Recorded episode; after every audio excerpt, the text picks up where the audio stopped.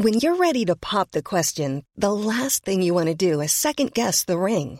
At Bluenile.com, you can design a one-of-a-kind ring with the ease and convenience of shopping online. Choose your diamond and setting. When you find the one, you'll get it delivered right to your door. Go to Bluenile.com and use promo code LISTEN to get $50 off your purchase of $500 or more. That's code LISTEN at Bluenile.com for $50 off your purchase. Bluenile.com code LISTEN.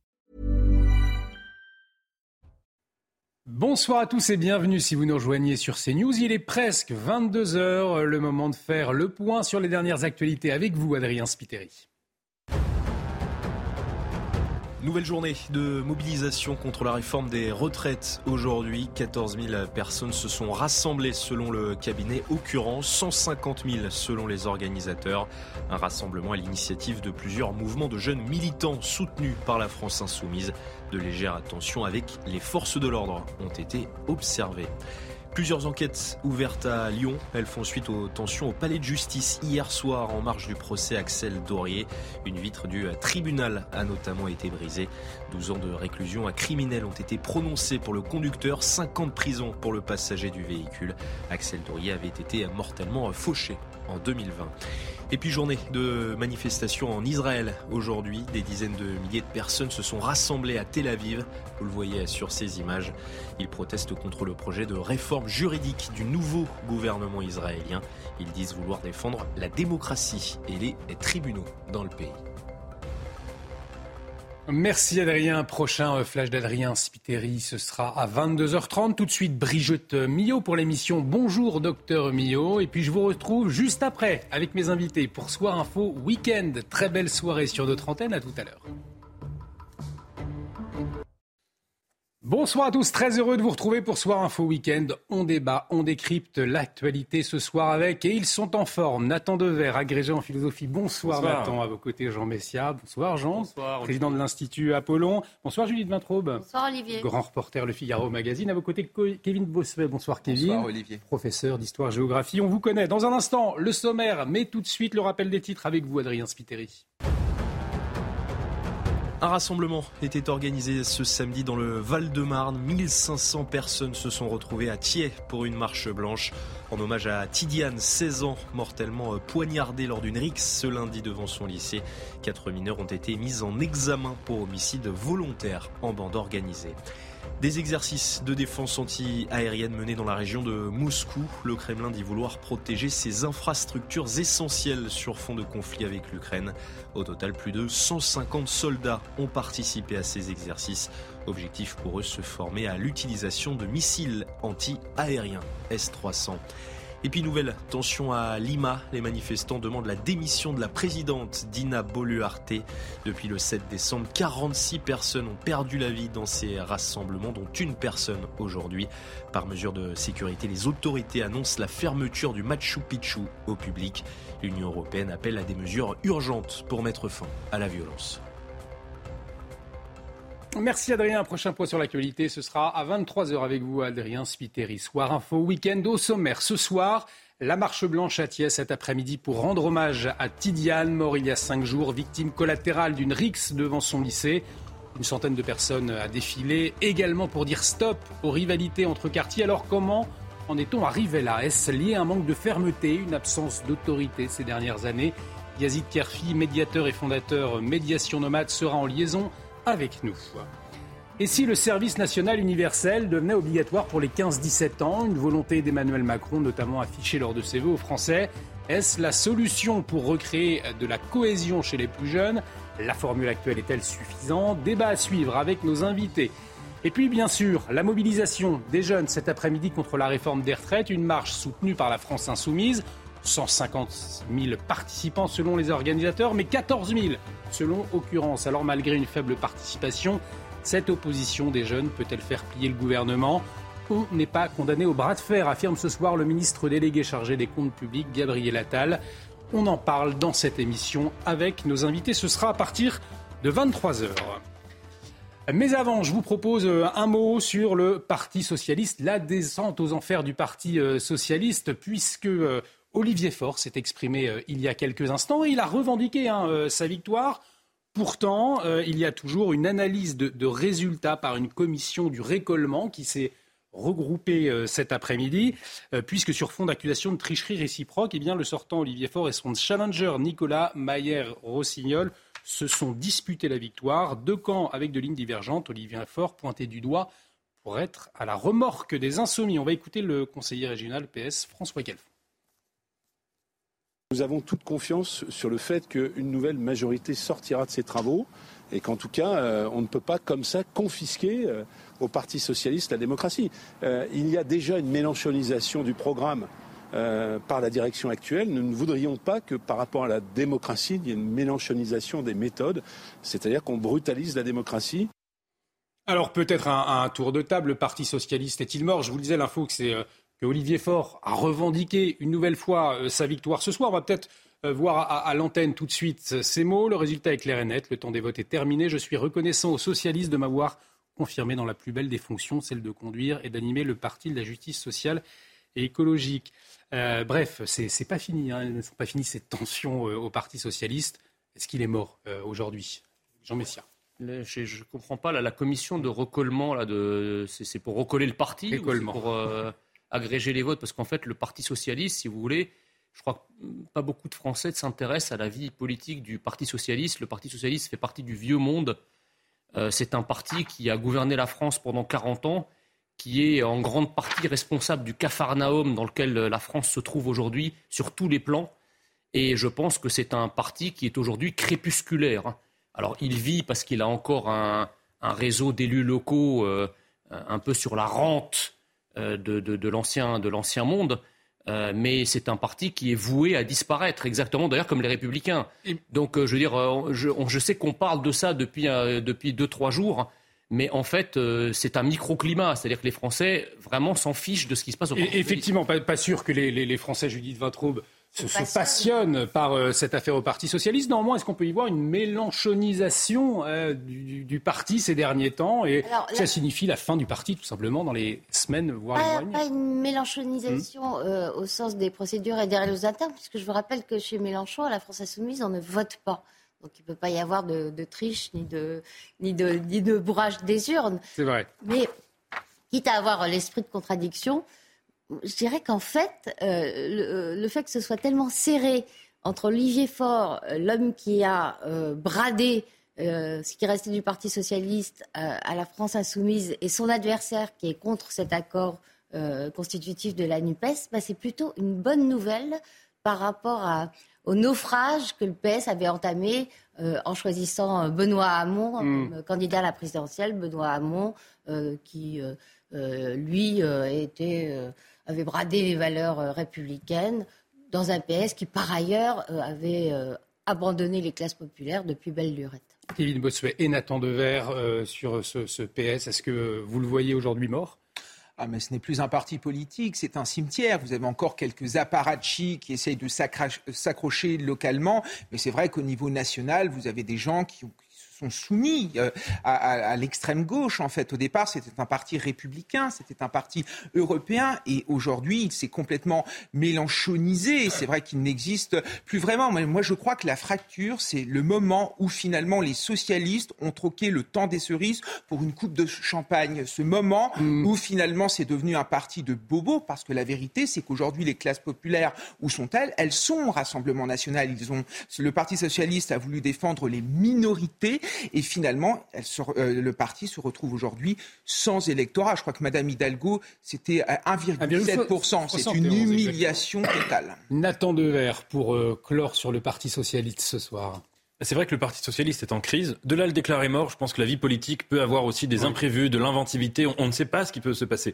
Mais il est en crise, me semble-t-il, pour deux raisons. D'abord parce que dans l'histoire de la gauche, euh, quand il y a union des gauches, en général, c'était la gauche dite de gouvernement, la gauche modérée, entre guillemets, qui était les règles du jeu, qui étaient majoritaires, et qui donc, euh, si vous voulez, déterminait la partie de poker, de quel programme on, fixe, et puis surtout qui finissait par, euh, par dévorer la gauche plus extrême ou plus radicale. Et là, ça s'est inversé, en fait. C'est-à-dire que la gauche de gouvernement est, en effet, en position de super faiblesse dans le cadre de la NUPES, puisque ce n'est pas elle qui a, fixé cette alliance. Donc ça, ça nuit au Parti socialiste. Moi, ce qui me frappe, c'est en effet que le résultat est serré et que des deux côtés, on se traite de traître. Hmm. C'est-à-dire que d'un côté, entre guillemets, du côté d'Olivier Faure, on reproche aux autres, ce qui est vrai d'ailleurs, d'avoir abandonné la gauche sociale, d'avoir abandonné la défense des classes populaires, d'avoir abandonné entre guillemets la gauche de 81 pour avoir euh, depuis, 2000, depuis 2002, depuis 83, et puis surtout sous le front de mandat de François Hollande, pour avoir mené une politique de gauche qui était économiquement une politique de droite. Enfin, qui était très très peu. Euh, fallait des lunettes pour voir ce qui relevait de la gauche et ce qui relevait de la droite dans le mandat de François Hollande. Et de l'autre côté, on reproche au Parti socialiste euh, de, de s'être livré à une alliance où il est en position de faiblesse. Mais il me semble que dans ces circonstances, et je ne dis pas ça spécialement pour défendre Olivier Faure, mais je ne vois pas très bien quelle autre possibilité le Parti socialiste avait devant lui. C'est-à-dire que ce n'est pas Olivier Faure qui est responsable de tous les échecs qui ont eu lieu sous le quinquennat de François Hollande, de tous les échecs qui ont eu lieu depuis 2002 où le Parti socialiste a été incapable de repenser euh, la manière dont il devait s'adresser aux classes populaires. Mmh. Et lui, si vous voulez, il est arrivé à la tête d'un Parti socialiste qui ne représentait presque plus rien. Et il n'avait pas beaucoup d'autres choix à part mettre la clé sous la porte ou s'inscrire dans cette. Bah, il fallait qu'il mette la clé sous la porte. Et on continuera de, suivre cet épisode. Je vous propose maintenant de, revenir sur cette autre actualité euh, ce samedi qui, là, pour le coup, préoccupe hein, euh, les Français. Cette marche blanche à Thiers, dans le Val-de-Marne. Cinq jours après la mort de Tidane, 16 ans, poignardé devant son lycée, victime collatérale d'une rixe. Une marche également dans l'espoir que ce jeune eh bien, soit la dernière victime des rivalités entre quartiers. Mathilde Ibanez était sur place. C'est dans la dignité que les rues de Thiers ont été plongées dans un silence pesant. Moins d'une semaine après le meurtre de Tidiane, 16 ans, poignardé près de son lycée, sa famille, ses amis se sont réunis pour rendre hommage à l'adolescent. Aux côtés des proches de Tidiane, beaucoup d'anonymes venus pour soutenir la famille. C'est très important d'être là en tant que maman, quelle que soit l'origine, quelle que soit la couleur. La, la maman, c'est la maman. Un enfant appartient à tout le monde. Nous sommes tous là, nous soutenir cette famille parce que je sais la douleur. Pour perdre un enfant, c'est pas pareil que perdre un parent. Et des tragédies comme ça, c'est insupportable. Je suis père de famille, moi aussi. Et je pense que Tidiane, c'est l'enfant de tout le monde. Présent également durant toute cette marche blanche, le maire a tenu à être aux côtés de la famille. Il n'est pas normal de mourir à 16 ans. Nous souhaitons que vous preniez, nous prenions l'engagement, tous, que ça ne se reproduise pas. Tous ont tenu à rendre un dernier hommage à celui qui sera à jamais dans leur cœur. Et un drame, bien évidemment, qui soulève cette question comment en est-on arrivé là? On va en parler avec Yazid Kerfi, il est médiateur, fondateur Médiation Nomade. Euh, merci d'être euh, avec nous, Yazid Kerfi, euh, ce soir. pour commencer, vous qui êtes au contact régulier des jeunes, des jeunes dans les quartiers réputés difficiles, on sait que le phénomène de bande a toujours existé. néanmoins, qu'est-ce qui a changé? Comment est-ce que vous avez observé cette évolution au cours des dernières années? Ce qui a beaucoup changé, c'est que les jeunes aujourd'hui sont de, plus en plus seuls. Il y a vraiment une fracture entre le monde des jeunes et le monde des adultes. Et donc, comme ils sont seuls, ils se sentent en insécurité, ils se sentent plus protégés par les adultes. Et donc, le fait d'être en bande, c'est une façon pour eux d'être en sécurité. Ils retrouvent dans la bande de la valorisation, de la reconnaissance, de l'amour et de la sécurité. Mais aujourd'hui, il y a, l'utilisation de couteaux, il y a l'utilisation euh, aussi, on le voit très régulièrement dans des règlements de compte, d'armes à feu. Ce n'était pas le cas, ou en tout cas beaucoup moins, euh, il y a quelques années. Comment se fait-il qu'on en soit arrivé là aujourd'hui? Ah, Parce que les jeunes, la colère aujourd'hui s'est transformée en haine. Au bout d'un moment, ils ont l'impression que personne ne les aime. Il y a vraiment un manque d'amour. Ils ont vraiment l'impression que personne ne les aime. Et au bout d'un moment, ils passent à l'acte. Ils n'arrivent pas à contrôler leur frustration ils n'arrivent pas à se contrôler, et puis au bout d'un moment, euh, ils passent à l'acte, ils font un petit peu n'importe quoi. Même s'ils le regrettent cinq minutes après, quoi. Mais ils n'arrivent pas à contrôler leur frustration.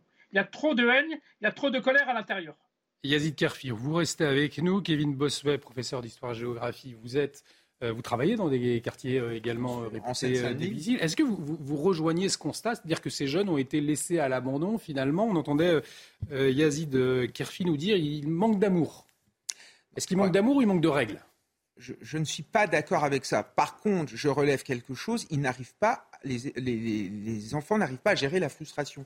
C'est vrai, on a affaire à une génération, c'est la génération J'ai droit, pour reprendre le titre d'un ouvrage de Barbara Lefebvre. C'est-à-dire qu'aujourd'hui, les enfants ont le droit de tout faire, on ne leur dit plus non tout simplement. Et, quand on leur dit non, ils, n'ont tellement plus l'habitude qu'on leur dise non, finalement, c'est qu'ils réagissent très mal, ils, refusent cette frustration et ils sont prêts à commettre l'irréparable. Et encore une fois, c'est aussi cette montée de l'individualisme dans notre société, puisque finalement, il y a une montée de l'individualisme et de l'égoïsme, c'est-à-dire que celui qui est en face de moi ne compte plus. Je veux le détruire, je veux remettre en cause son honneur, m'en prendre lui physiquement.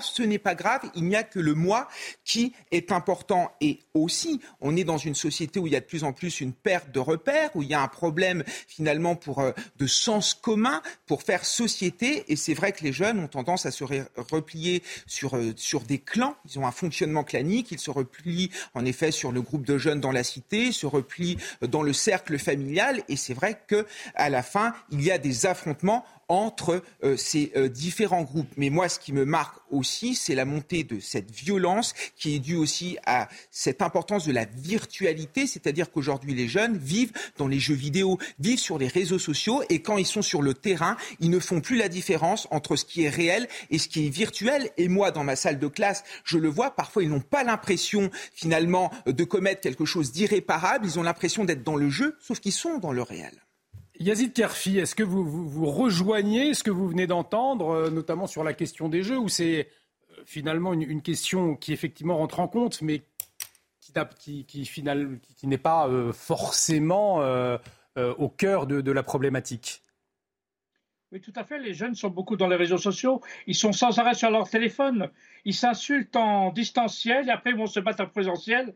Et à un moment donné, il n'y a plus de limite, il n'y a plus d'autorité, il n'y a plus personne qui n'intervient, il n'y a plus de cadre. Donc, à un moment donné, ils sont dans la toute-puissance, ils sont prêts à faire n'importe quoi. Mais c'est vrai que ça part aussi, les, les réseaux sociaux puis le téléphone, c'est un amplificateur. C'est ça qui a beaucoup augmenté la situation de ces jeunes. Judith Vintraud, on entendait, il n'y a plus d'autorité. Finalement, le, important. Le, nœud le du problème? Le mot important, c'est autorité. Euh, l'autorité est une valeur globalement dévaluée dans notre société que ce soit dans les familles, euh, à l'école euh, ou dans la sphère publique en général vis-à-vis de ceux qui l'incarnent, par euh, les policiers. et là, je parle plutôt des, réactions des jeunes. On en parlera tout à l'heure. À la manif, ils ont été insultés, hués. Je ne suis pas d'accord avec Kevin pour dire que l'incapacité à résister à la frustration, qui est, tout à fait vraie et, et, patente, soit un signe d'individualisme. Il n'y a rien de moins individualiste qu'une bande, qu'un clan. Et ça recrée des structures hiérarchiques. Quand vous, quand vous travaillez sur les bandes, vous vous rendez compte que le chef est le chef, que chacun a un rôle, que tout est codifié et qu'au contraire, euh, l'individu est extrêmement bridé. Alors bridé avec des codes parfois débile, euh, même euh, très souvent euh, complètement idiot, mais il n'est pas du tout, il n'a pas du tout son libre arbitre. C'est le contraire de, l'individualisme, c'est l'enfermement dans un fonctionnement tribal. Ça veut dire qu'il y trouve des codes aussi, le jeune De substitution, exactement. Mais il me semble, cette marche blanche est évidemment très émouvante. on a toujours une marche blanche quand il y a des drames pareils, mais cette marche blanche doit être faite aussi contre les armes du même nom. Euh, parce que euh, la culture du couteau, si vous voulez, c'est une culture qui, qui, était étrangère à la culture française euh, pendant des décennies. C'est-à-dire que si le phénomène de bande a existé depuis très longtemps, avant, pour, pour, dire les choses trivialement, on se foutait sur la gueule, les parents récupéraient leur enfant avec un cocard. Aujourd'hui, le, le coup de couteau a remplacé le coup de poing. Et moi, dans la, dans la réaction, si vous voulez, de la, de la famille de, de Tidiane, et notamment euh, sa sœur, qui était l'invitée de, de, Cyril Hanouna, elle a dit un mot qui est passé inaperçu, mais que ceux qui ont entendu ont, été choqués, c'est nous ne sommes pas en Afrique. Elle l'a dit explicitement. Mhm. Qu'est-ce que ça veut dire? Ça veut dire que par-delà tous les arguments que nous avons entendus, et avec lesquels évidemment je suis d'accord, sur la perte d'autorité, etc., nous n'avons pas, enfin la France n'a pas, les élites françaises n'ont pas donner à ces jeunes, issus de l'immigration pour la plupart, la possibilité de devenir entièrement et pleinement français parce que les élites françaises ont abandonné notre identité nationale. Normalement, dans un pays qui a une très forte identité comme celui comme la France, Il n'y aurait pas dû y avoir de bande. La bande, ça, devrait être la nation. C'est la bande de tout le monde, avec les règles de la nation, avec l'appartenance à la nation, avec la codification et l'autorité de la nation. Or, nous avons des élites depuis 40 ans qui expliquent à toute une partie de la jeunesse, à toute la jeunesse, qu'effectivement la France est un pays, a été un pays affreux, néocolonialiste, etc. Donc ça ne donne pas envie d'adhérer à la nation. Donc on crée des ersatz, c'est-à-dire des bandes. J'ajoute que quand on dit les jeunes, excusez-moi, non, pas les jeunes. Euh, les jeunes de Saint-Germain-en-Laye, du Vésinet, de Neuilly-sur-Seine ou du centre-ville de Lyon, euh, ils n'appartiennent pas à des bandes. Les bandes, on voit bien qu'elles émergent dans certains quartiers où il y a une très forte proportion de jeunes issus de l'immigration. Donc il ne faut pas amalgamer sous le nom de jeunes des réalités qui sont, très diverses. avant de vous attendre, euh, Nathan Dever, peut-être que Yazid Kerfi, vous, vous souhaitez répondre à hum, Jean Messia. Est-ce que vous partagez ce constat finalement que ces jeunes euh, ont été abandonnés par les élites? En tout cas, rien n'a été fait pour qu'ils soient intégrés. Non, mais ce qu'il dit, c'est faux. Des bandes, il y en a partout. Il y en a aussi bien dans les quartiers riches, dans les quartiers pauvres. Il n'y a pas une histoire d'immigration. Ce sont des jeunes qui sont français il y a toujours eu des bandes, les gens ont toujours vécu en bande, c'est une façon d'être ensemble. Il y a la famille à la maison et il y a la famille dehors, ils ont toujours été en bande. C'est pas vrai, monsieur. le phénomène de bande est très récent en France. Mais non, mais si, mais non. Avec la violence du couteau, non. Je suis désolé. On, laisse parler, monsieur Kerfi. Tous les jeunes font partie d'une bande. Et donc, euh, l'histoire d'immigration, ça n'a rien à voir. Ce sont des Français à part entière. Mais j'ai jamais dit. ce sont des armes. Les jeunes qui ont des couteaux et des armes, c'est des jeunes qui ont peur. J'ai jamais dit le contraire, monsieur. Je ne, nie pas qu'il soit administrativement français, mais quand la famille de la victime elle-même dit nous ne sommes pas en Afrique, il faut les entendre. C'est une boutade. Mais non, c'est pas une boutade. Elle, était en larmes, la sœur de Tidiane, quand elle a dit ça. On, va écouter Nathan Dever, justement, sur euh, cette notion de bande, parce que c'est vrai, euh, Jean Messia, il y a des bandes partout. On a tous des bandes de copains, même, euh, sans, pour autant, sans pour autant. il y a une nuance quand même. Hein. Il y a une nuance, effectivement, parce qu'il n'y a pas de violence. J'ai été jeune, j'ai fait partie d'aucune bande, moi. Et je suppose, je suppose qu'on est plusieurs sur ce plateau à être dans le même cas. Nathan Dever. Yazid Kerfi, tout à l'heure, a dit un mot que je trouve très important. C'est il a dit qu'en fait, ces formations de bandes violentes qui fonctionnent en meute sont le symptôme du fait que le lien adulte-enfant est un lien rompu ou un lien vicié qui n'arrive plus à faire société. En fait, quand on réfléchit, une bande, c'est le contraire de la socialité. Ça fonctionne, une bande en ce sens, hein. ça mmh. fonctionne avec la, la cristallisation d'un ennemi fantasmatique et imaginaire, la bande rivale, celle de la ville d'à côté, ville où j'aurais tout à fait pu habiter au lieu d'habiter dans ma ville. Donc déjà, même l'ennemi n'a pas de sens. La solidarité dans la bande euh, est cristallisée non pas sur des valeurs, euh, euh, si vous voulez, de cohésion, de fraternité, de fédération, mais sur la détestation, la concurrence avec, encore une fois, cet ennemi arbitraire et contingent. Et toute la bande fonctionne comme le contraire d'une société. Et il me semble, en effet, que face à cela, il y a une responsabilité des adultes, il y a une responsabilité, je suis d'accord avec vous, des réseaux sociaux, au sens aussi d'une virtualisation du monde, d'une manière de casser le lien social, de casser le lien réel. Et il y a en fait le symptôme d'une forme de crise de réel qui conduit, si vous voulez, me semble-t-il, ce meurtre, c'est aussi un moment où la vie humaine devient insignifiante, comme elle peut l'être dans une bande qui est structurellement violente. Hmm. Face à cela, me semble-t-il, notre tâche, c'est d'essayer de reconstruire du lien. On va parler tout à l'heure du service universel, mais je pense qu'il y a aussi surtout la question du lien de la culture, du lien de l'école. Et si vous voulez, quand ces liens-là sont euh, fragilisés, et peut-être sont-ils fragilisés davantage dans certains quartiers que dans d'autres qui sont plus favorisés, peut-être qu'il y a aussi quelque chose de cet ordre, eh bien quand ils sont fragilisés, quand les enfants euh, ne sont pas dans une structure sociale qui est pérenne, eh bien ils s'inventent des, structures de substitution qui fonctionnent d'ailleurs comme des parodies de la société, comme des parodies de la société dans ce qu'elle a de plus violent, dans ce qu'elle a de plus absurde, dans ce qu'elle a de plus hiérarchisé. Et il me semble que c'est aussi ça qu'il faut voir, c'est que ces bandes sont des parodies funestes de la, des travers et du mauvais visage de notre société. Ces bandes sont surtout tribales. Il y a une importation de culture qui ne sont pas françaises. Et juste sur les jeux vidéo, parce que Kevin Bossuet a évoqué les jeux, les, jeux vidéo, excusez-moi, la Corée du Sud est championne en matière de jeux vidéo. Les jeunes Coréens du Sud jouent aux jeux vidéo plus que n'importe où ailleurs dans le monde. On ne constate pas le degré de violence chez les adolescents et les jeunes Coréens, comme c'est le cas en France. On pourrait aussi parler du Japon. Donc euh, vous voyez bien que cet argument du, virtuel et du réel, il ne fonctionne pas partout. On va. Ça, peut être une ça peut être une circonstance aggravante. Sur une société mmh. où les cadres disparaissent, à mon avis, les, jeux vidéo sont délétères. Vous, vous, parlez de sociétés quand même très charpentées, très structurées, où l'autorité. Donc c'est pas le problème du jeu. Euh, non, mais quand le jeu arrive sur une société, dans une société où les figures d'autorité, où la notion même d'autorité sont contestées, ça donne euh, ce à quoi on assiste. Alors peut-être avant de vous libérer Yazid Kerfi, euh, cette dernière question, comment justement aujourd'hui faire en sorte que euh, aucun drame entre bandes, entre bandes de quartiers aujourd'hui, aucun risque finalement, comment on fait pour empêcher tout cela? Moi j'ai l'habitude avec mon camion de médiation nomade d'aller le soir dans les quartiers à la rencontre de ces jeunes qui sont seuls ce que je dis, je répète, je le répéter, sont seuls. Il faut recréer des espaces de parole où les jeunes peuvent parler, sortir leur colère, leur haine. Ils ont besoin de ça. Il y a besoin d'avoir des adultes bienveillants sur l'espace public. Arrêtons de mettre autant de moyens dans la sécurité, mettons un peu plus d'argent dans la prévention, parce qu'il manque beaucoup d'acteurs de prévention, des animateurs, des éducateurs, des adultes bienveillants. C'est ce qui manque en même temps. Quand je me promène le soir, ce sont des jeunes qui sont tout seuls. C'est pour ça que la parole sera toujours plus forte que la violence plus les jeunes vont prendre la parole, plus on va les écouter, moins il y aura de la violence. La sanction, Monsieur Kerfi, la sanction. Il y a de médiateurs pour retisser des liens entre des jeunes de bandes différentes. Et, la place de la sanction? Ah oui, non, il faut des sanctions. Mais avant de parler de sanctions, il faut parler de prévention. Mais, les préventions, ça fait, ça fait 40 ans qu'on en fait, ça sert à rien. La prévention, c'est éviter que les gens commettent des délits, c'est ça en même temps. Mais si on les met en prison, vous savez bien, 80% des mineurs qui vont en prison récidivent. La prison, c'est une école du crime. Donc il y a tout Oui, enfin, l'absence de, prison est une, une, école du crime encore plus, encore plus grande. Il faut aider les jeunes.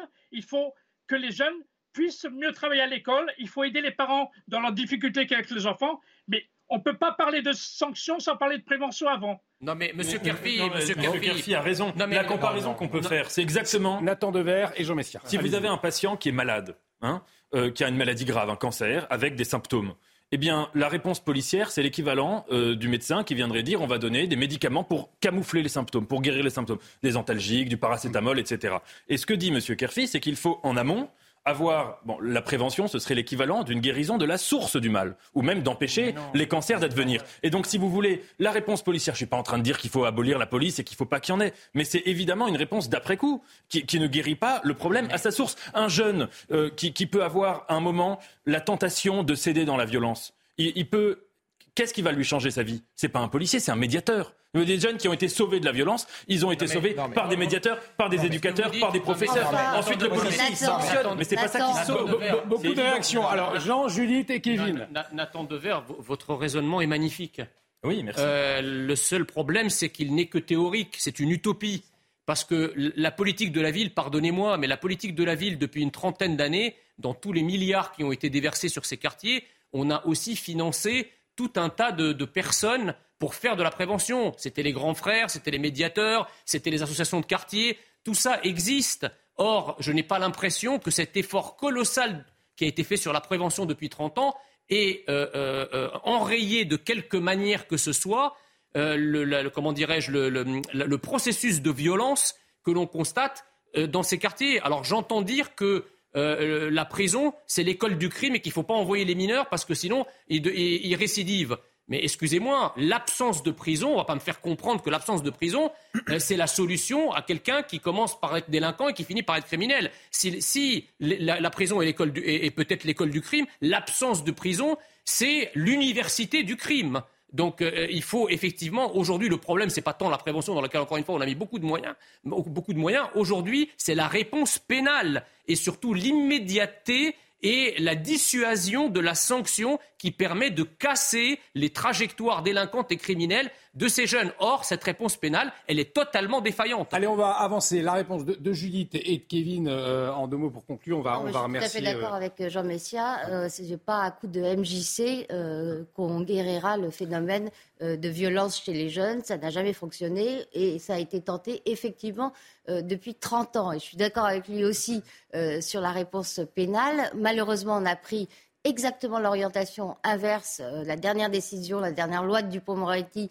c'était de différer par une période probatoire de six mois, je crois, le prononcer de la sanction et son exécution pour donner une chance aux jeunes. Ça, c'est augmenter la compréhension, augmenter le sentiment que quand on, quand on viole la loi, on n'est pas puni. le laxisme généralisé dans notre société produit aussi ce, genre de violence. Moi, je vais, vous savez, je suis professeur d'histoire-géographie et une salle de classe, un merveilleux laboratoire. Et tous les ans, on reçoit des, des jeunes qui viennent des pays de l'Est, qui viennent d'Afrique, qui viennent d'Asie. Et en fait, ils ont un respect du professeur. Ils ont un respect de l'école publique. Et au bout de deux ou trois mois où ils se sont rendus compte comment ça fonctionnait, où ils se sont rendus compte qu'on pouvait euh, insulter le professeur sans qu'il ne se passe rien, que l'on pouvait harceler un camarade sans qu'il ne se passe rien, mais ils se mettent à, en effet, être extrêmement euh, insolent et extrêmement violent. Et souvent, les jeunes veulent des sanctions, ils les réclament. Et c'est quand même dommage que, euh, aussi bien dans la sphère scolaire que dans la sphère extrascolaire, finalement, on ne leur donne pas ça. Un adolescent a besoin de règles et si on lui retire les règles, forcément, il vacille. Alors, il y a peut-être une, solution euh, en amont, le service national universel. On va en parler dans un instant. On vous remercie, Yazid Kerfi, d'avoir été en liaison avec nous ce soir sur CNews. Je le rappelle, vous êtes médiateur fondateur de Médiation Nomade. Merci à vous. Je le disais donc, peut-être parmi les solutions, eh bien, la généralisation à tous les jeunes Français du service national universel, le SNU. Ça a été promis par Emmanuel Macron hein, lors de la campagne présidentielle. Et durant ses vœux aux Français, le président a renouvelé cette volonté pour les 15-17 ans. Les précisions tout de suite de euh, Florian Tardif, on en parle ensuite. Durant ses vœux aux Français, Emmanuel Macron a renouvelé sa volonté d'étendre le SNU, le service national universel, à tous les jeunes, expliquant qu'il allait poser les premiers jalons de ce dispositif élargi dans les toutes prochaines semaines. Depuis, euh, plus rien, silence radio. Hier, lors de ses vœux aux armées, c'était à Mont-de-Marsan, le président de la République n'a pas évoqué euh, le sujet. Pourquoi? Car on estime dans son entourage que ce dernier euh, divise. Pas question, en plein mouvement de contestation contre la réforme des retraites, de donner un motif de protestations supplémentaires poussant la jeunesse dans la rue. L'annonce peut donc attendre, vous l'avez compris. Pour rappel, le SNU, lancé en 2019, s'adresse aux 15-17 ans sur la base du volontariat, ces derniers euh, devant effectuer notamment un séjour de cohésion et une mission d'intérêt général. Alors le service national universel, est-ce que vous êtes pour? Vous nous le dites dans un instant, mais avant, il est presque 23 heures. Le rappel des titres, c'est avec vous, Adrien Spiteri. C'est la crise au PS. Le parti est coupé en deux 48 heures après l'élection d'Olivier Faure. Dans le JDD, le premier secrétaire réaffirme avoir gagné. Une sortie irresponsable selon son adversaire Nicolas Mayer-Rossignol. Les deux camps se retrouvent aujourd'hui pour examiner les résultats. La commission chargée de recompter les votes n'a encore rien annoncé. Plusieurs enquêtes ouvertes à Lyon. Elles font suite aux tensions au palais de justice hier soir en marge du procès Axel Dorier. Une vitre du tribunal a notamment été brisée.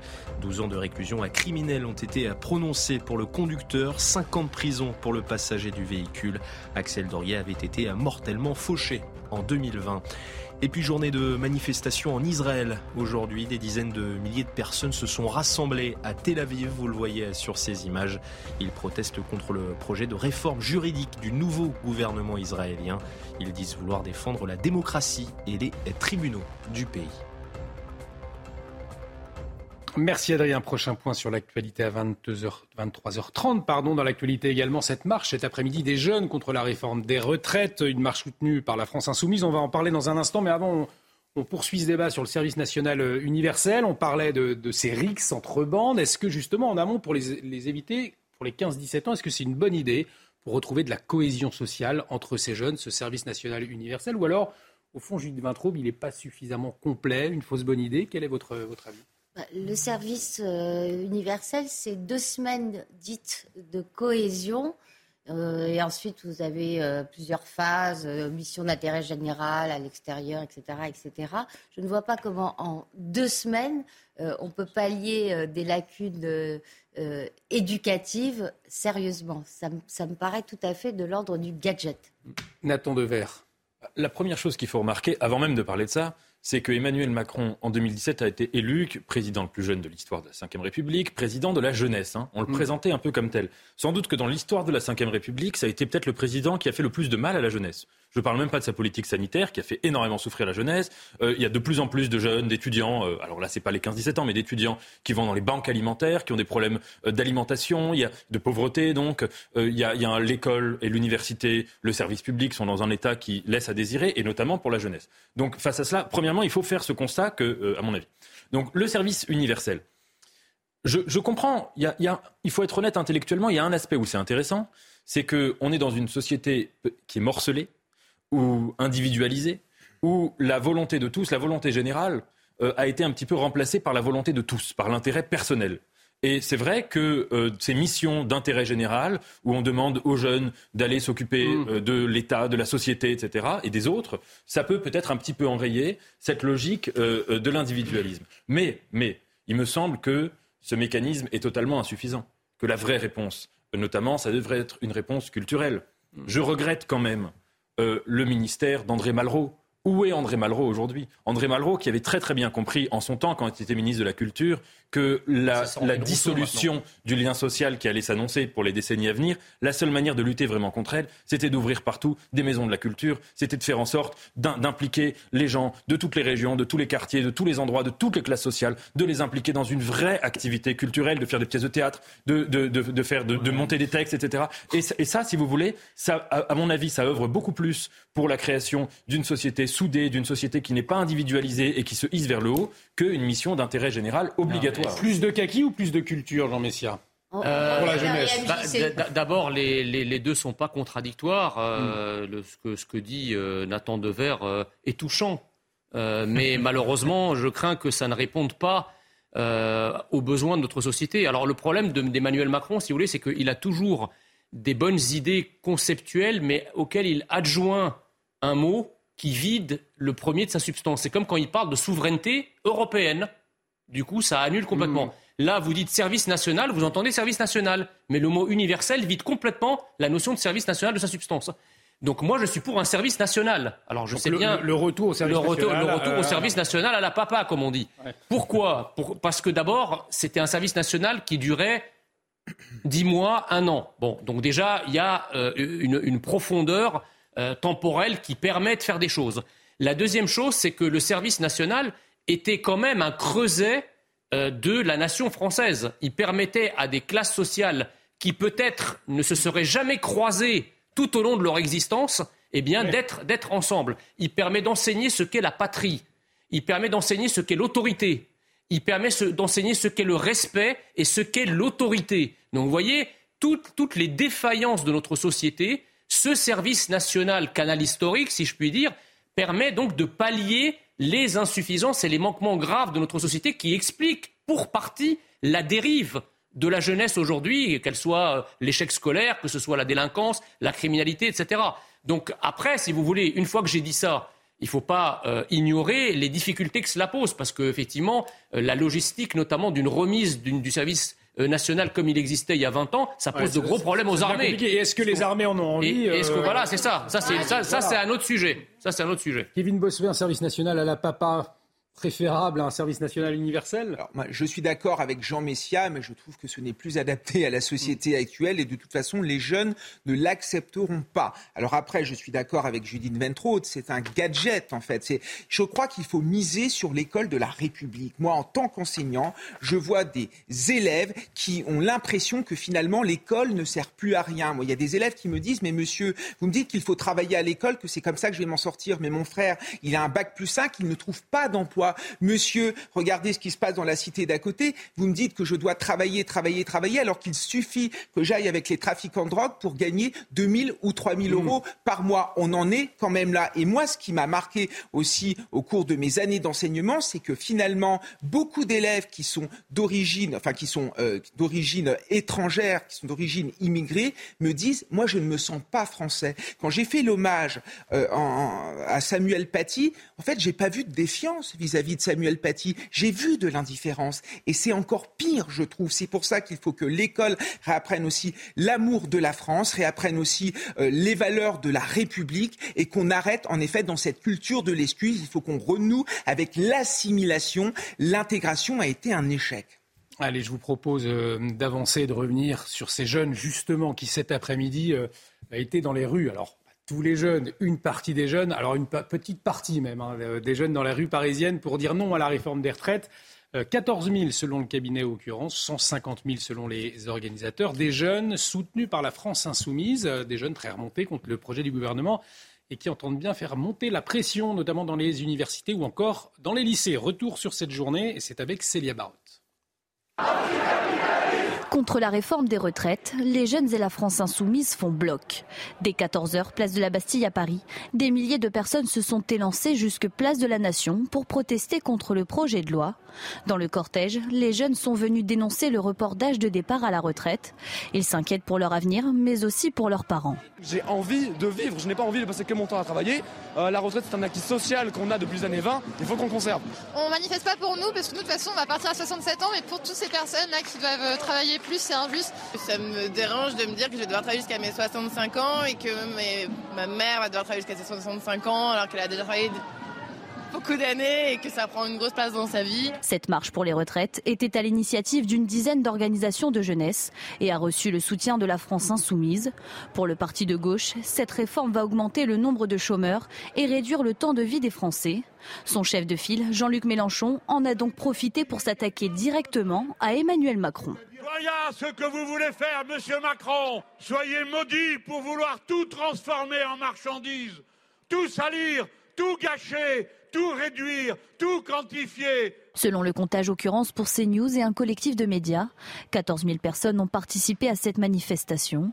Pour rappel, selon la police, plus d'un million de Français et le double pour la CGT s'étaient mobilisés dans toute la France le 19 janvier dernier.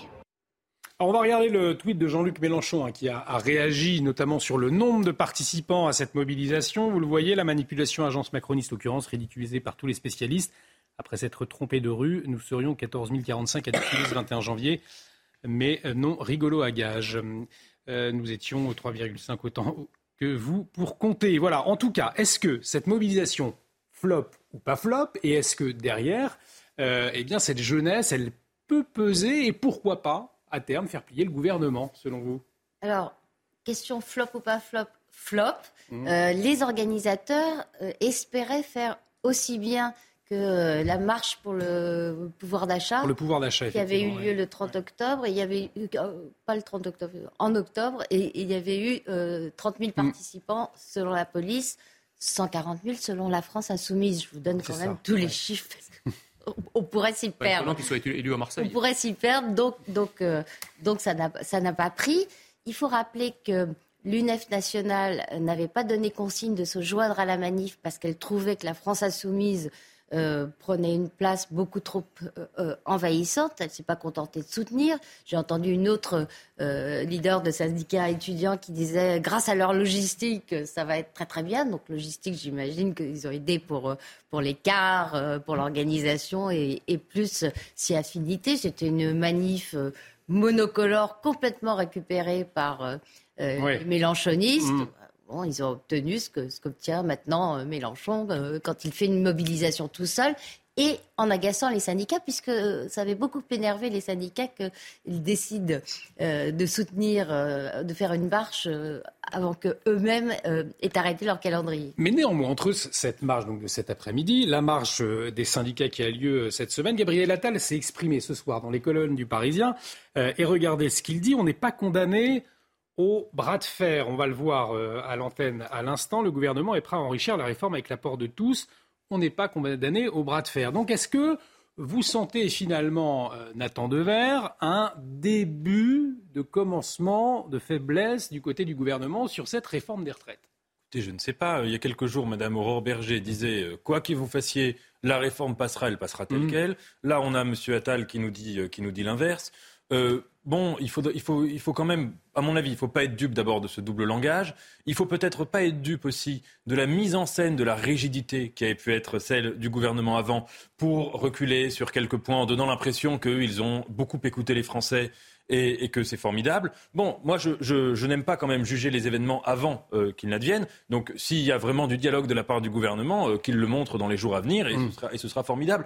Mais il me semble quand même que ce qu'il faut bien noter, c'est que cette réforme, quel que soit son visage, que ce soit 63, 64, 65, cette réforme est impopulaire auprès des Français, largement impopulaire. Si Français sur 10 d'ailleurs s'attendent à ce que le gouvernement mm. recule ou modifie, sa, réforme. En, tout cas, euh, les propos de, de M. Attal euh, rendent crépusculaires les propos de Mme euh, Aurore Berger. Mm.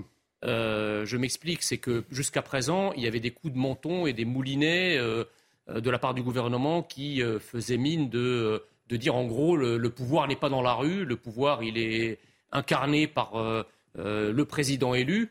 Il a été d'ailleurs élu, ils insistent là-dessus, comme avec la réforme des retraites, comme s'il s'agissait d'un blanc-seing, si vous voulez, sur la réforme et ses contours.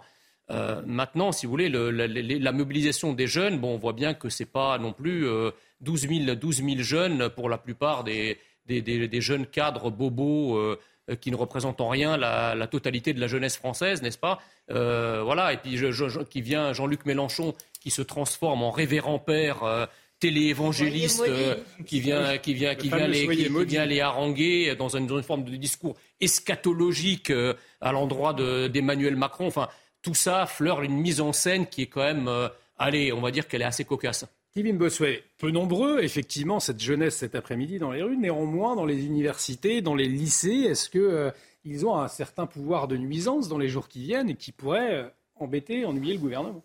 Non, mais la place d'un lycéen, c'est dans une salle de ce n'est mm. certainement pas dans la rue en train de, dire des choses qu'ils ne comprennent même pas. C'est pour ça qu'on dit la jeunesse dans la rue, mais ce n'est pas la jeunesse qui est dans la rue, c'est une partie de la jeunesse. Moi, ça m'estomaque quand même de voir des gamins de 16 ans ou 17 ans de se soucier de l'âge euh, auquel ils vont partir à la retraite ou du montant de leur future pension. Ça en dit long sur le rapport euh, qu'ils ont avec le travail. Moi, je connais plein de jeunes qui veulent travailler, qui veulent s'en sortir, qui veulent faire des études qui veulent se démener. Et là, on est là dans un rassemblement de lampistes, hein, des gens qui veulent travailler le moins possible, tous ces jeunes instrumentalisés par les partis politiques et parfois par certains de leurs professeurs. Non, mais je crois que vraiment, il faut être un petit peu rationnel, être un petit peu raisonnable. Pourquoi il y a cette réforme? Tout simplement parce que le système de retraite est déficitaire, donc il faut bien combler ce déficit. Et justement, ces jeunes devraient manifester pour cette réforme, puisque cette réforme va leur permettre d'avoir plus tard une retraite digne de ce nom et de continuer à conserver un régime par répartition. Julie de vous les comprenez néanmoins ces, jeunes qui descendent euh, dans la rue pour s'opposer à cette réforme des retraites ou au contraire, ils, ont d'autres choses à penser pour le moment. En tout cas, à 20 ans, on ne commence pas à penser à ça. Je les comprendrais davantage s'ils descendaient dans la rue pour réclamer euh, une part de capitalisation qui serait le seul moyen de rendre cette euh, réforme des retraites efficace sur le long terme. Mais blague à part, ça n'a aucune chance d'arriver. blague, blague à part, oui, c'est plutôt triste euh, pour ce que ça indique du rapport euh, au travail. Euh, il le voit vraiment comme quelque chose d'entièrement pénible, pas du tout épanouissant, et, l'horizon merveilleux de la retraite qui s'éloigne, il les désespère. Cela, en tout cas, c'est très triste pour eux. Mais juste sur le flop, c'est quand même une bonne nouvelle pour le gouvernement. Autant la mobilisation de jeudi euh, était une très mauvaise nouvelle parce qu'on sait, euh, je ne veux pas préjuger de la suite, mais on sait que quand les jeunes, et les très jeunes, là, ce pas des très jeunes, les lycéens se mêlent d'un mouvement social, ça devient extrêmement dangereux pour hmm. un pouvoir. Donc du coup, l'erreur, c'est que la France insoumise s'en soit mêlée, finalement, euh, Nathan Dever. Bah, je voulais faire deux petites remarques. La première, c'est qu'il me semble que je ne suis pas tout à fait d'accord avec ce que vous disiez tous les deux d'ailleurs. Euh, il me semble que là, et notamment la jeunesse, euh, est consciente du fait que l'alarmisme du gouvernement sur tous les sujets, en fait, est une stratégie rhétorique assez facile pour faire passer des mesures qui ne sont pas nécessairement acceptables sur le plan social. C'est ce qui s'est passé pendant la crise sanitaire.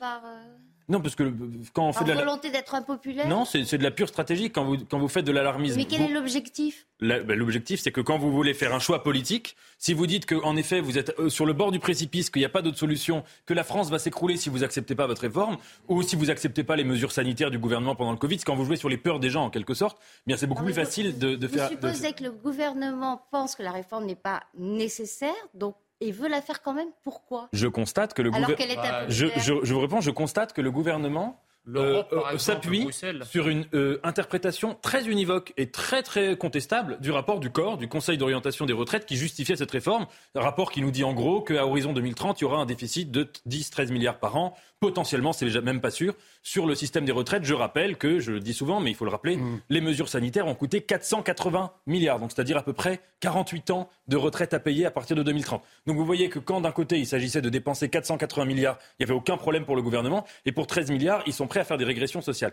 La, la remarque, en revanche, sur laquelle j'étais d'accord avec vous, c'est que moi, il y a un petit truc qui m'attriste dans tout ça, c'est qu'on voit que ceux qui s'opposent à la réforme sont des jeunes ou des travailleurs, d'ailleurs des gens qui vont être concernés par la réforme. Et on n'entend pas beaucoup de retraités. Et Mhm. globalement, j'avais même lu, je cite de mémoire, mais euh, une étude disant qu'il il y avait beaucoup de retraités qui soutenaient la réforme parce qu'ils sont déjà retraités, que ça ne les concerne pas. Moi, je regrette souvent que la politique soit réduite à une forme d'égoïsme et de défense de ses propres intérêts.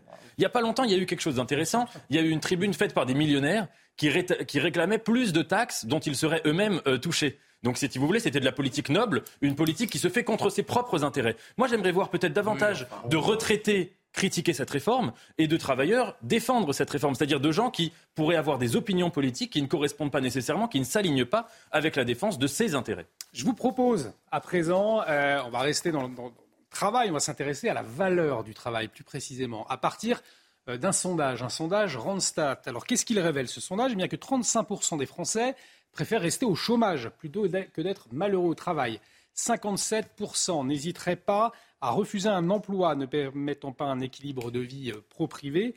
75% pensent que la flexibilité du travail est essentielle. Vous le voyez à l'antenne. Alors, est-ce qu'il y a une perte de la valeur travail en France? On a posé la question à certains d'entre vous. Écoutez. Ça m'est arrivé de voir des gens qui étaient, euh, qui étaient un peu fiers de dire moi je rien, si vous me permettez l'expression. Je pense qu'il y a des gens qui, se- qui sont un peu moins concernés par le travail, mais euh, une perte de la valeur travail, je ne trouve pas, non. Oui, elle se perd. Elle se perd. On est trop assisté en France. Donc euh, on rentre plutôt dans une situation d'assisté plutôt que d'actif. Nos arrière-grands-parents, nos grands-parents voyaient surtout le travail. Euh, ensuite, il y a une génération qui est un peu plus tournée vers le loisir. Et là, on est vraiment sur de l'équilibre pro-perso. Euh, démontré, c'est-à-dire que maintenant ça devient une exigence, euh, une exigence en entretien, c'est exprimé. Euh, avant on n'osait peut-être pas le dire. Pour en parler, on va retrouver dans un instant Laurent Ramfort, un psychologue du travail. Justement, on va s'interroger. On va faire un tour de table av- av- avant de le, le retrouver. Est-ce que, pour vous, très clairement, aujourd'hui, il y a, Jean Messia, une perte de la valeur travail Et comment vous l'expliquez? Est-ce que c'est parce qu'il y a un manque d'humanité dans les entreprises ou au contraire, c'est parce qu'il y a trop d'aide à côté et finalement le travail a perdu de sa valeur? Moi, je pense qu'il y a une, une perte de la valeur travail, mais valeur au sens philosophique du terme. C'est-à-dire qu'en réalité, euh, aujourd'hui, le travail ne fait plus de sens. Il y a une perte de sens. Euh, je pense que même ceux qui travaillent, euh, beaucoup ne trouvent pas de sens au, au travail qu'ils accomplissent tous les jours. C'est-à-dire que beaucoup, en fait, font du travail euh, une valeur au sens mercantile du terme, qui leur permet juste de vivre euh, et de passer leur vie à la gagner d'une certaine façon. Mais euh, on n'a plus de verticalité, c'est-à-dire que on ne sait pas, beaucoup de gens ne savent plus lorsqu'ils vont dans le secteur privé, dans l'entreprise ou même au sein de la fonction publique, le comble.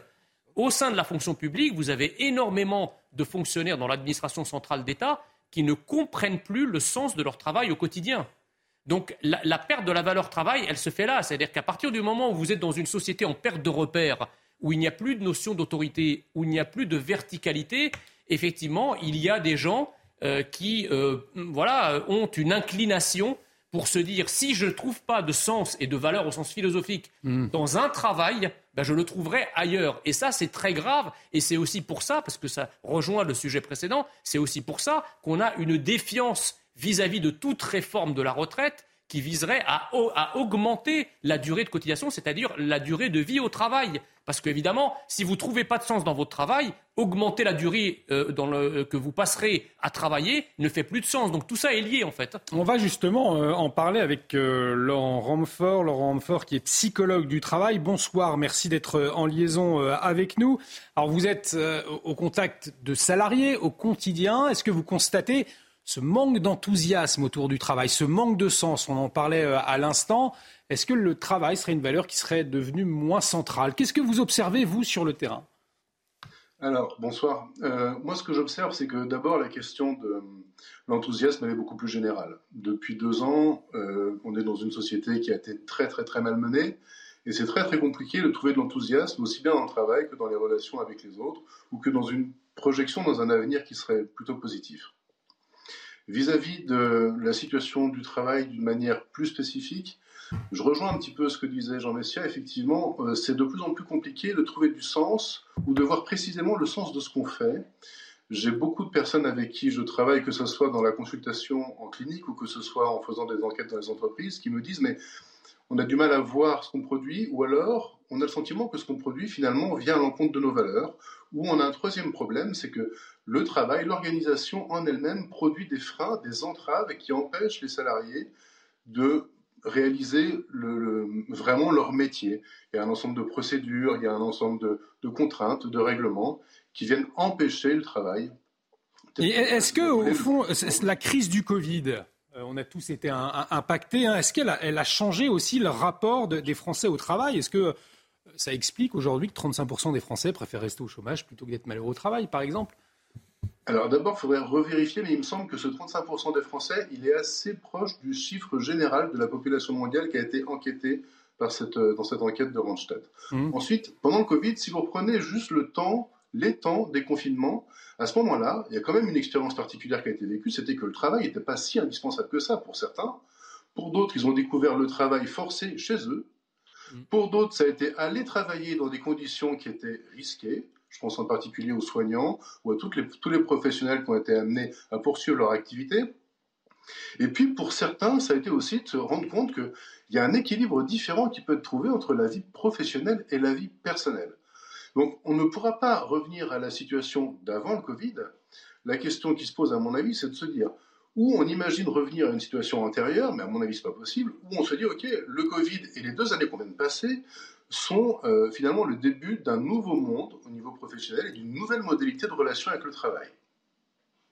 On va, je vous propose d'écouter euh, l'économiste Pascal Delima, euh, qui a également réagi sur ce sujet sur notre antenne. Écoutez premièrement, il faut faire très attention aux, espèces de nouvelles conceptions du bonheur qui visent à, affaiblir l'ambition et à affaiblir la vision et son déterminisme personnel sur un métier euh, précis.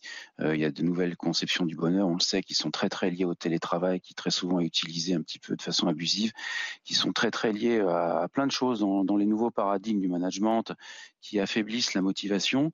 Euh, il faut qu'il y en ait, mais de façon extrêmement nuancée, bien dosée.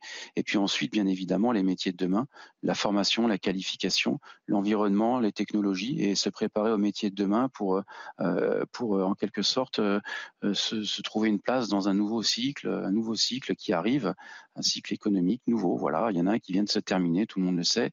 Et c'est ces métiers de demain, à mon avis, qui sont importants avec le rôle des universités aussi, des grandes écoles, des écoles, etc.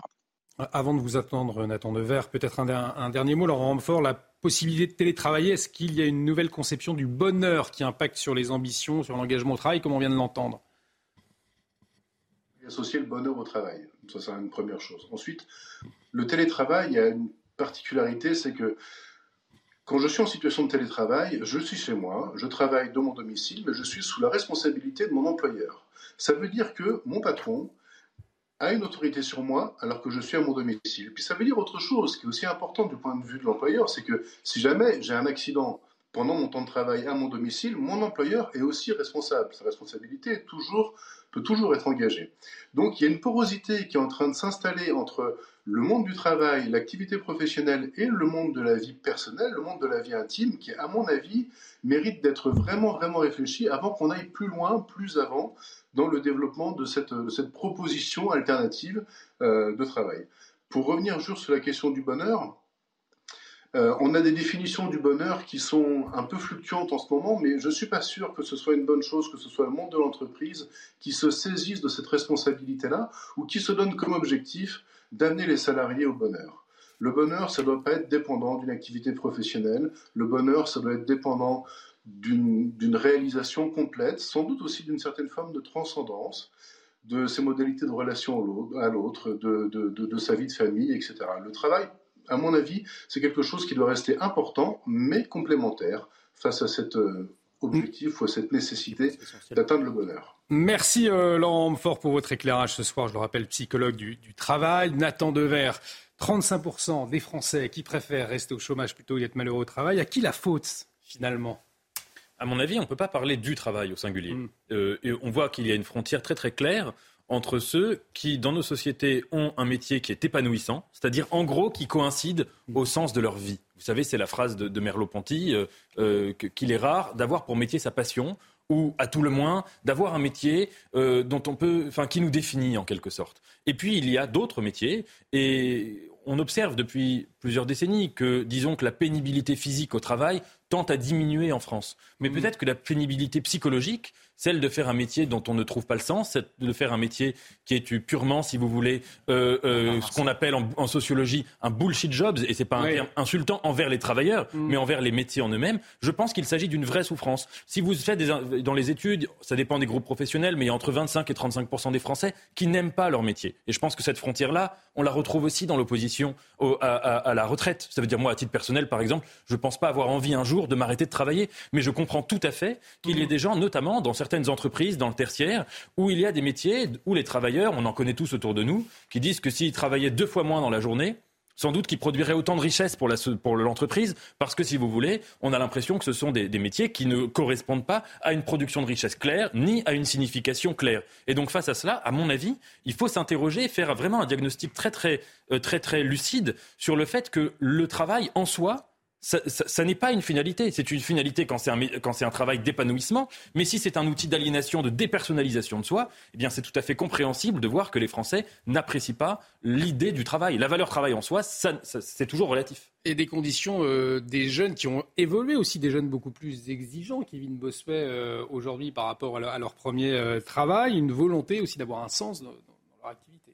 Oui, non, mais qu'il y ait un sens dans une activité, c'est quelque chose qui est normal, mais je trouve quand même qu'il y a une perte dans notre société du goût de l'effort et du mérite. On le voit au sein de la sphère scolaire, où des euh, élèves travaillent de moins en moins, nous racontent qu'ils n'ont pas le temps, ils ont d'autres activités à côté, et même chez les plus jeunes, dès qu'ils rentrent sur le marché du travail, on voit bien les problèmes de recrutement dans l'hôtellerie, dans la restauration, etc. Et je trouve que l'école de la République a une grande responsabilité. Quand vous avez euh, des professeurs qui, par exemple, euh, mettent fin, euh, suppriment les notes à l'école, empêchent tout classement, empêchent toute émulation, sont sans arrêt dans une forme d'égalitarisme où on ramène tout le monde vers le bas, forcément, ça ne permet pas d'apprendre le mérite, ça ne, ça ne permet pas d'apprendre l'épanouissement par le travail. Et je pense qu'il y a une responsabilité de l'école là-dessus. Et moi, ce que je mmh. vois en tant qu'enseignant, vous allez interroger n'importe quel chef d'entreprise, il le retrouve aussi.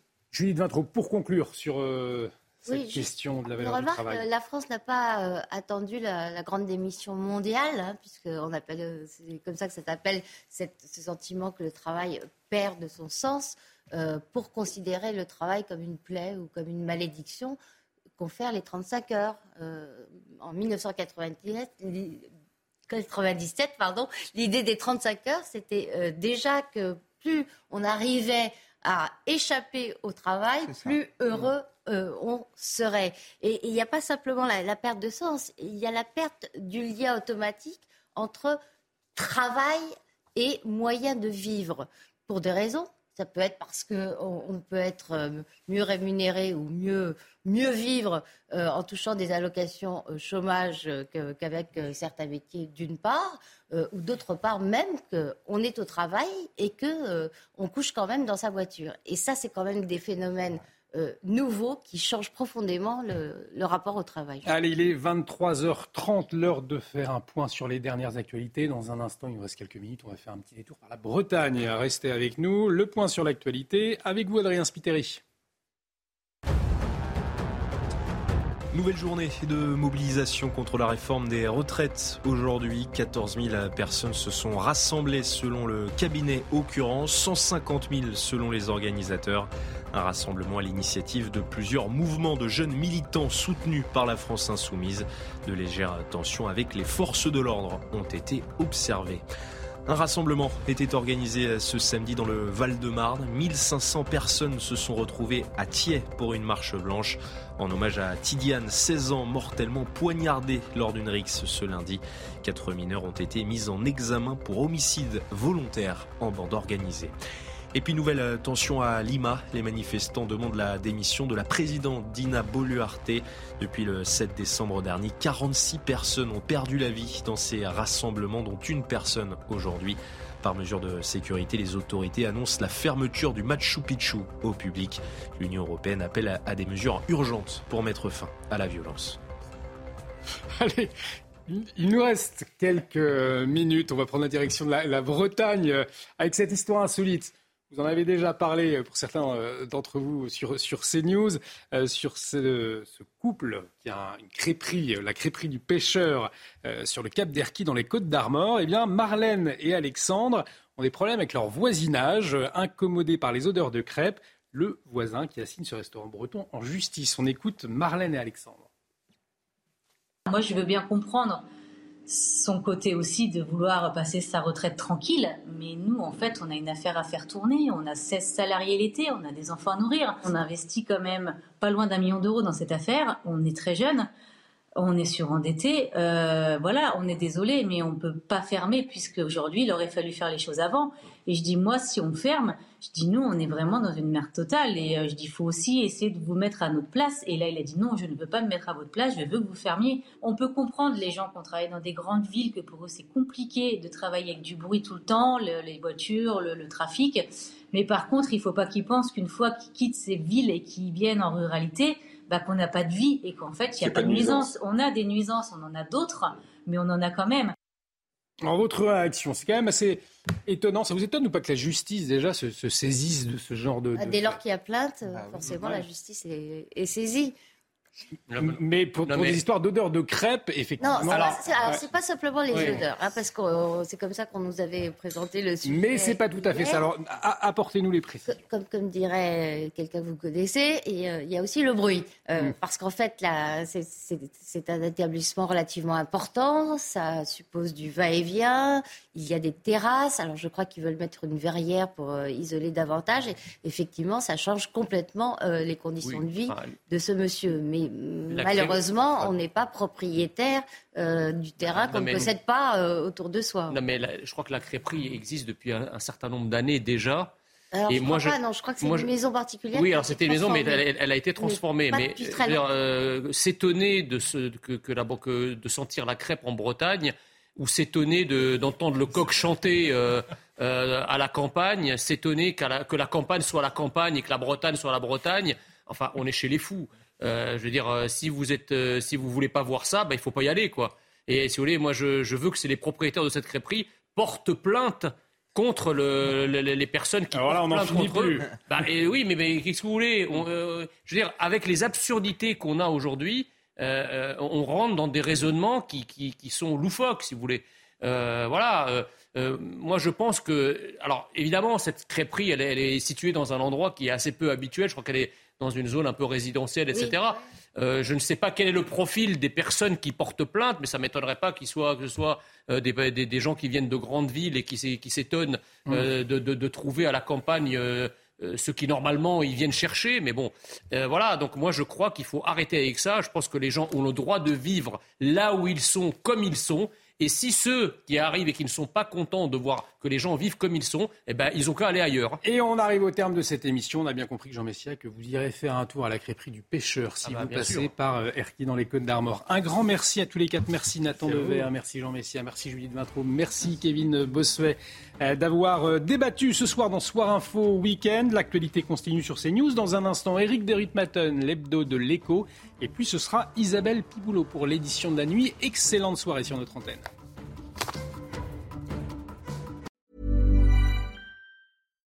When you make decisions for your company, you look for the no-brainers. And if you have a lot of mailing to do, stamps.com is the ultimate no-brainer. It streamlines your processes to make your business more efficient, which makes you less busy.